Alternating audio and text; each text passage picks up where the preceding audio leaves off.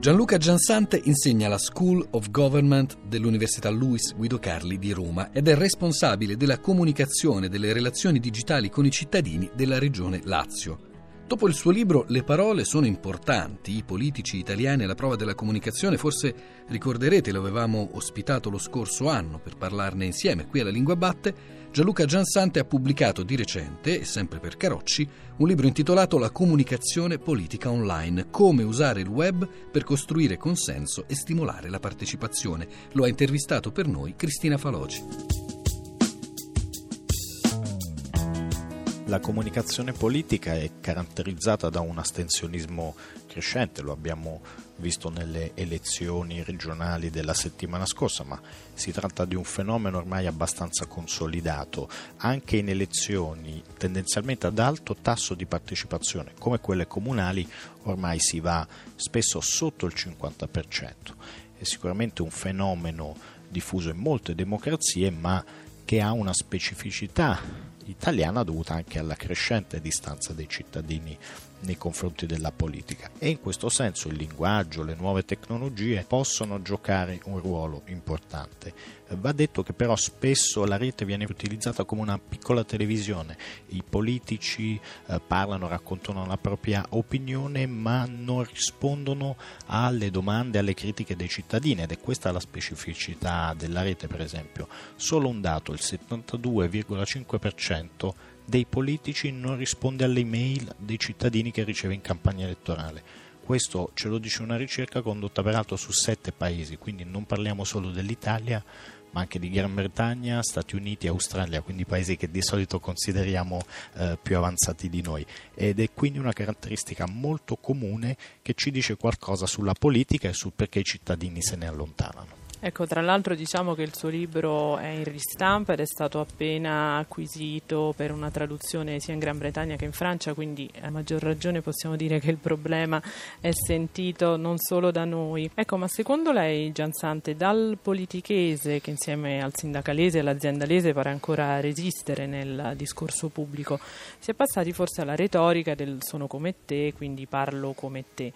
Ma questi gerghi, secondo lei, si ritrovano nella comunicazione online ancora oppure il web tende ad appiattire, diciamo anche a costringere i singoli politici ad emanciparsi un po' dallo stile del comunicato stampa? La rete in parte modifica il linguaggio, sicuramente lo rende più rapido, più immediato, più breve e ne enfatizza gli elementi di semplicità, ma spesso non cambia la logica con cui i contenuti vengono prodotti.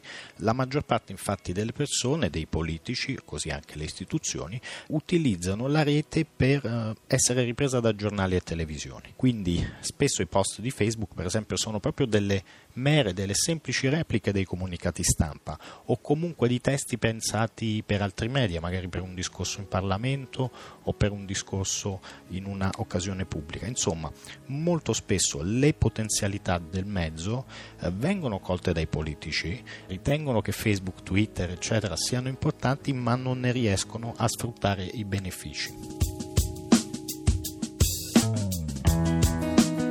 Noto dell'insoddisfazione. Ma se votate getto la qualunque arriveranno i fatti. La qualunque, più fatti e meno parole.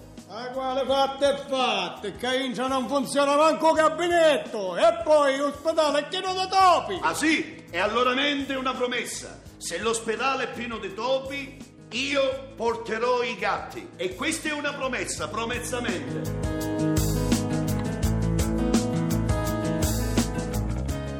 Alla fine del libro Giansante fornisce un utile glossario che, diciamo la verità, è pieno di parole in inglese, clicktivism, flame war. Ce ne può illustrare qualcuna e come giudica più in generale la mania dei politici italiani di riempirsi la bocca di termini o presunti tali, diciamo, di sapore angloamericano? Cominciamo dal primo, il più simpatico, clicktivism, che è una crasi di click e activism.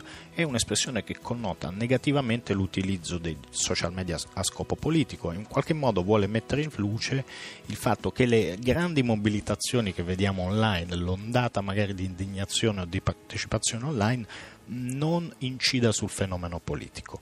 Molto spesso è così, ma va anche detto, ad esempio, quando riesce a fare leggere un candidato che altrimenti sarebbe stato assolutamente perdente. Ne abbiamo visto un caso eclatante negli Stati Uniti, ma anche in Italia in più di un'occasione, soprattutto quando ci sono elezioni primarie, la rete riesce a imporre dei candidati o comunque favorisce ecco, l'elezione di alcuni candidati che altrimenti non ce l'avrebbero fatta. Un'altra caratteristica, appunto lei ricordava la parola flame war, che è anche un'altra eh, cosa che vediamo spesso, questi insulti che in qualche modo poi vanno a degenerare in rete. Spesso lo fanno anche i politici, ne abbiamo visto un caso eclatante nelle settimane scorse. Io credo che quando invece una persona, soprattutto un rappresentante delle istituzioni, viene criticato, non deve pensare dove sbagliano gli altri, ma domandarsi dove sta sbagliando lui, cosa può fare meglio per far percepire la rilevanza della sua azione politica e soprattutto per innalzarne anche la qualità. Per concludere, insomma, lei mi chiede sulle parole inglesi. Certo, molto spesso l'inglese spaventa, soprattutto se pensiamo che tante persone ancora nel nostro paese, non solo in Italia, eh, se andiamo in Francia è uguale, hanno una qualche difficoltà con l'inglese. Però ecco, è utile anche talvolta utilizzare dei termini tecnici e per questo eh, li ho inseriti nel glossario, proprio per facilitarne la comprensione. Eh sì, perché il libro poi, diciamo, Gianzante è rivolto in particolare agli addetti ai lavori, ai politici stessi, a chi chi ruota loro intorno. Proprio a questo proposito mi incuriosiva il problema di come si differenzia la comunicazione di uno stesso programma elettorale da una parte ai delusi del, o gli incerti del proprio schieramento e dall'altra invece a quelli di una parte opposta, cioè quelli che vanno proprio conquistati. Ci sono due modi per conquistare i voti. Il primo è la persuasione, cioè cerco di convincere un elettore di un'altra parte politica. Più interessante è la seconda tecnica di comunicazione politica e di conquista del voto che è la mobilitazione. E fra le tecniche di mobilitazione più interessante c'è quello che eh, gli americani chiamano Getting Out the Vote, GOTV, che è una rielaborazione in chiave moderna del vecchio porta a porta che eh, conosciamo molto bene in Italia perché era una delle caratteristiche della nostra comunicazione politica e in questo senso sicuramente la rete può giocare un ruolo. Molto spesso pensiamo che la rete sia fatta di troll, di influencer, di flame war, ma invece eh, dobbiamo sempre ricordarci che è fatta di persone in carne e ossa e che non è eh, necessario tenere il rapporto, un rapporto che si costruisce in rete, può essere anche un rapporto che poi trova oh, delle modalità, delle forme di incontro anche offline, che sono e rimangono quelle che creano un rapporto più forte, più intenso e anche dal punto di vista della comunicazione politica più soddisfacente.